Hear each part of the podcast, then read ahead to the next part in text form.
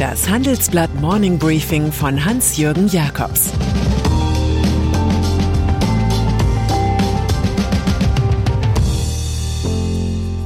Guten Morgen allerseits. Heute ist Mittwoch, der 19. Januar, und das sind heute unsere Themen. Washington attackiert Monopolismus. Der nächste Großdeal kommt von Microsoft. Autoboss Tavares auf Distanz zur Politik. Monopolismus.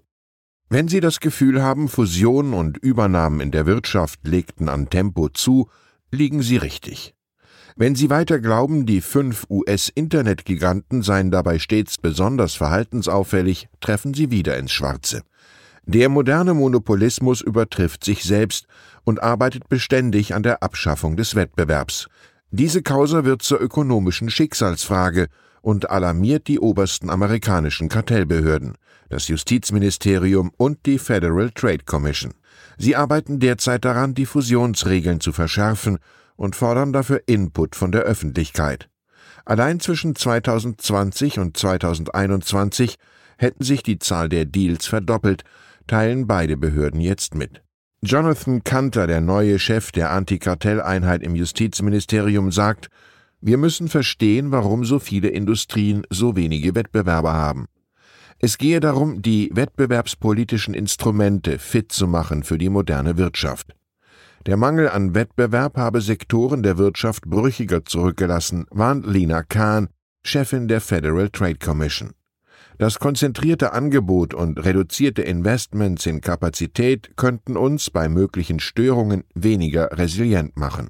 Angesichts des Live and Let Die Kapitalismus fällt einem der kürzlich verstorbene Herbert Achternbusch ein, der sagte, Aufwärts geht's, hat der Spatz gesagt, als ihn die Katze das Dach hinaufgetragen hat, um ihn zu fressen. Activision Blizzard. An dem Tag, als Washingtons politische Gegenwehr bekannt wurde, vermeldete einer der Megakonzerne prompt den nächsten Superdeal. Fast 70 Milliarden Dollar bietet Microsoft für den Computerspielehersteller Activision Blizzard, dessen Produkt Candy Crush zuletzt den thüringischen Ministerpräsident Bodo Ramelow so perfekt von Corona-Krisenkonferenzen mit Angela Merkel abgelenkt hatte. Neben Softwareprodukten, Windows, der Jobplattform LinkedIn, den Kommunikationstools Teams und Skype hält sich der US-Konzern für seine Spielekonsole Xbox längst schon Spielestudios wie Doom oder Minecraft. Gaming sei die dynamischste und aufregendste Kategorie in der Unterhaltungsbranche, so CEO Satya Nadella. Er sieht hier eine Schlüsselrolle für künftige Metaverse-Plattformen in virtuellen Welten. Die übers irdische Geschäft hinausgewachsenen Commander der Neuzeit investieren gerade in Science Fiction, sei es ins Leben auf dem Mars oder im Cyberspace, wo jedes Erdending einen digitalen Zwilling hat. Facebook-Gründer Mark Zuckerberg hat seine Datengroßsammelstelle sogar schon Meta-Platforms getauft. Aufmerksamen Beobachtern des bunten Treibens wird nicht entgangen sein, dass die US-Regulierer jüngst erst eine Versicherungsehe zwischen Aon und Willis Towers Watson abgeschlossen haben und dann den Kauf des britischen Chipherstellers ARM durch den IT-Konzern Nvidia fürs erste stoppten. Automobilindustrie Das europäische Ergebnis mehrerer Fusionen im Automarkt heißt Stellantis. Das Sternenwort aus dem Lateinischen steht für Peugeot und Citroën aus Frankreich, Fiat aus Italien, Chrysler aus den USA und Opel aus Deutschland. CEO Carlos Tavares fährt Privatautorennen, ein Ausdruck seines Willens, das eigene Team stets zum Sieg zu führen. Im Handelsblatt-Interview sagte er über den Plan, die Werke in Eisenach und Rüsselsheim aus Opel herauszulösen, unser Ziel ist es, unsere deutschen Standorte autonomer zu machen. Leider hat man unseren Ansatz für politische Zwecke verzerrt.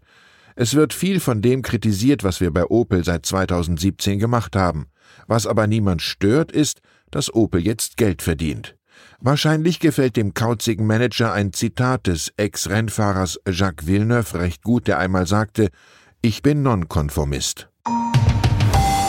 Energiegipfel in die Rolle des Geldbriefträgers rutscht Robert Habeck. Der Bundesminister für Wirtschaft und Klimaschutz versprach sowohl der Industrie als auch den Endverbrauchern auf dem Handelsblatt Energiegipfel deutliche Finanzhilfen. Das soll den Weg zur Klimaneutralität erleichtern und angesichts hoher Energiepreise die Finanzlage entspannen. Es soll nicht an staatlicher Unterstützung mangeln, lockte der grünen Politiker. Für die Bürger entfalle ja die EEG-Umlage und die Regierung wolle zudem Billigstromanbieter überprüfen, die nach Lieferproblemen Verträge mit den Kunden gekündigt haben. Die dürften nicht am Ende die Geprellten sein, so Habeck. E.ON-Chef Leonhard Birnbaum nimmt dagegen grundsätzliche Engpässe in Stromnetzen wahr und sagt, ich befürchte, wir werden dem Ausbau der Erneuerbaren an vielen Stellen hinterherbauen. Grüne. Das baden-württembergische Establishment der Grünen hat sich in der Vergangenheit wiederholt über schiefe, angeblich rassistische Sprüche von Boris Palmer geärgert und dessen Rauswurf betrieben. Nun hadern sie nicht mit Aussagen, sondern mit möglichen Auftritten des seit 2007 amtierenden Tübinger Oberbürgermeisters. Der könnte bei der im Herbst anstehenden Wahl als Unabhängiger vermutlich leicht gewinnen. Zwei von drei Tübingern finden ihn gut. Für die Grünen jedenfalls wird er nicht kämpfen, das steht fest. Man könne als OB-Kandidat, der von der Partei in einer Urwahl bestimmt wird, nicht gleichzeitig deren Ausschlusskandidat sein, hieß es. 500 prominente Grüne wie Antje Vollmer oder Ludger Vollmer unterstützen inzwischen Palmer.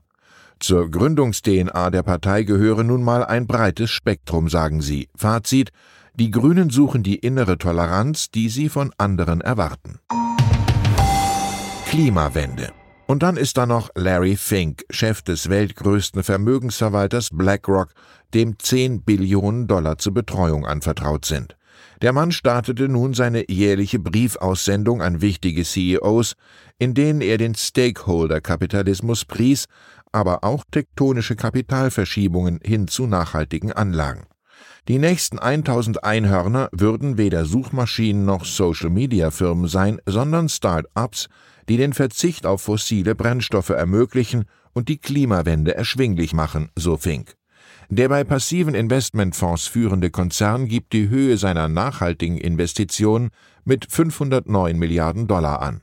Deutschlandchef Dirk Schmitz sagt im Handelsblatt, man schaue sich aktuell drei bis fünf größere Green-Projekte an. Erst im November wurde BlackRock mit rund 700 Millionen Euro Investment größter Gesellschafter bei Ionity, dem E-Auto-Ladenetz deutscher Pkw-Hersteller. Für Larry Fink gilt ganz offenbar Cicero. Keine Festung ist so stark, dass Geld sie nicht einnehmen kann.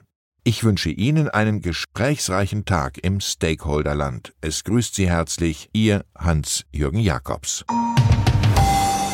Das war das Handelsblatt Morning Briefing von Hans-Jürgen Jakobs, gesprochen von Peter Hofmann.